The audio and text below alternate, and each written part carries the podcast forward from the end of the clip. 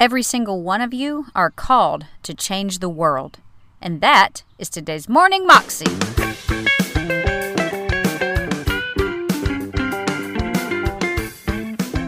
Welcome to the Morning Moxie Show. I am your host, Alicia Sharp, and today we have another message, short message by Banning Liebscher.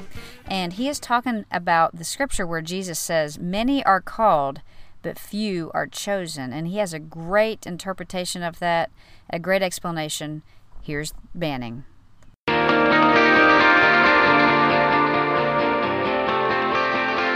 One of the things that I'm realizing the older I get is that the, the issue in our life is not the call. Now, now, when I grew up, people in my position that stood behind the pulpit, they would use, and, I, and again, I don't want to downplay this, but they would use phrases like, well, I received my calling, or this is when I was called, or this is when I knew I was called. And the, the context was, you know, that's when I knew I was called to be in ministry, standing behind a pulpit, and, and there was somehow this call that came to them. The older I get, the, I, the more I realize the call's not the issue. Everybody's called. Every single one of you are called to change the world. Every single one of you are called to lead in whatever realm you're in, and you're all called to carry the presence of God. You're all called to be part of a team that's changed the world. Maybe not everybody is called to lead at a national level, but everybody is called to lead locally, and everybody is called to be a part of a national team that's changing the world. This is the mandate on your life. When Jesus said disciple nations, he was not speaking to a few select individuals. He, he, he wasn't saying disciple nations, and that's for a handful of you that I call. And then we receive the call, and then now it's our job to, to, to, disciple nations. When he said disciple nations, he's speaking to everybody. What separates you is not your call, it is the response to the call that separates you. What separates you is the yes. Elisha, Elisha tells the, the prophet, he said, Listen, go find Jehu. He's going to be in Ramoth Gilead. But and I'm about to speak to him, and I'm about, he's about to have an encounter with me, and I'm gonna send him to shift the atmosphere in the nation. But what was required of Jehu, that Elisha made sure this prophet knew, he must, he must separate himself to an inner room. He must stand up and separate himself to an inner room. This was the requirement. The issue is not the call on Jehu's life. The issue and what separates him is the requirement to separate himself. We, you know, there's a, we've mentioned this before, but there's a verse that in my 20s, I, it used to bug me. I, it, would, it, would, it would stress me out.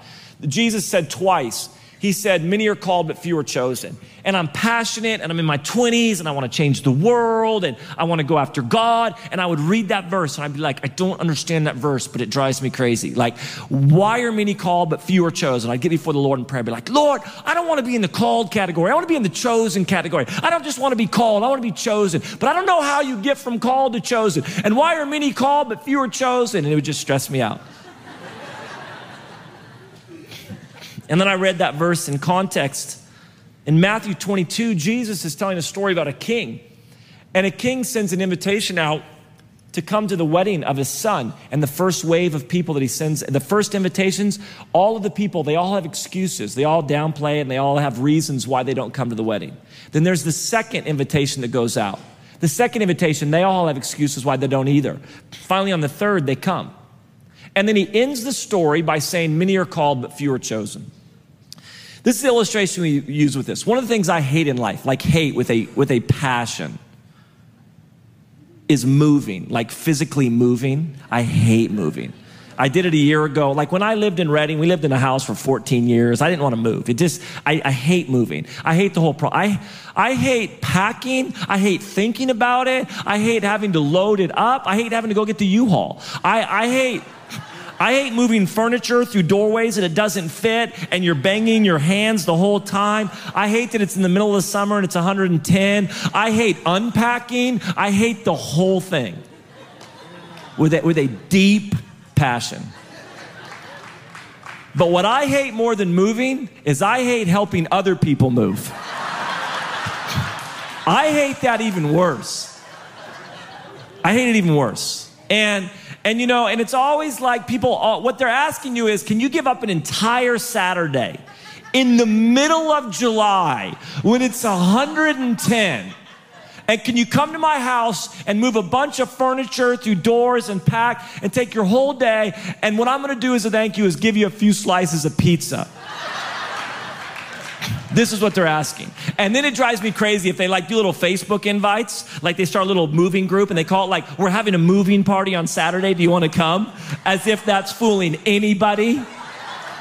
A party? Yes. No, I don't want to come. But the problem is, and this is what we talk about, is that in America, and if you're from another country, it could be the same there. But in America, the true test of friendship is whether or not you'll show up and help somebody move.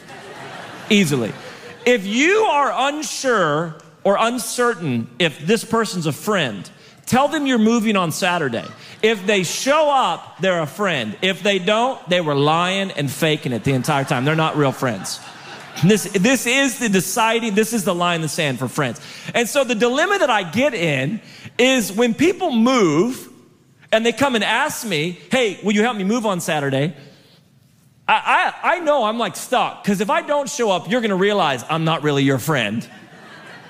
and everything in me doesn't want to come. So if you can imagine this, that Gabe comes to me one day and there's a group of guys and Gabe's like, hey, can you, you know, can you come help me move on Saturday? Well, immediately all of us are like, you know, don't make eye contact with Gabe as I'm frantically trying to find some reason why I can't come on Saturday. I know there's something I have to do. I can't, no.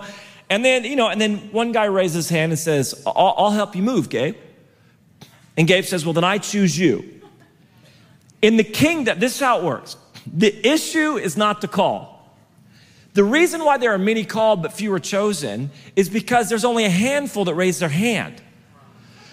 God comes and says, You're called to disciple nations. He calls and says, You're called to lead in revival. You're called to give, give yourself fully for the glory of God on the earth. This is the mandate and the call on your life. What separates you is not that call, it is whether or not you raise your hand.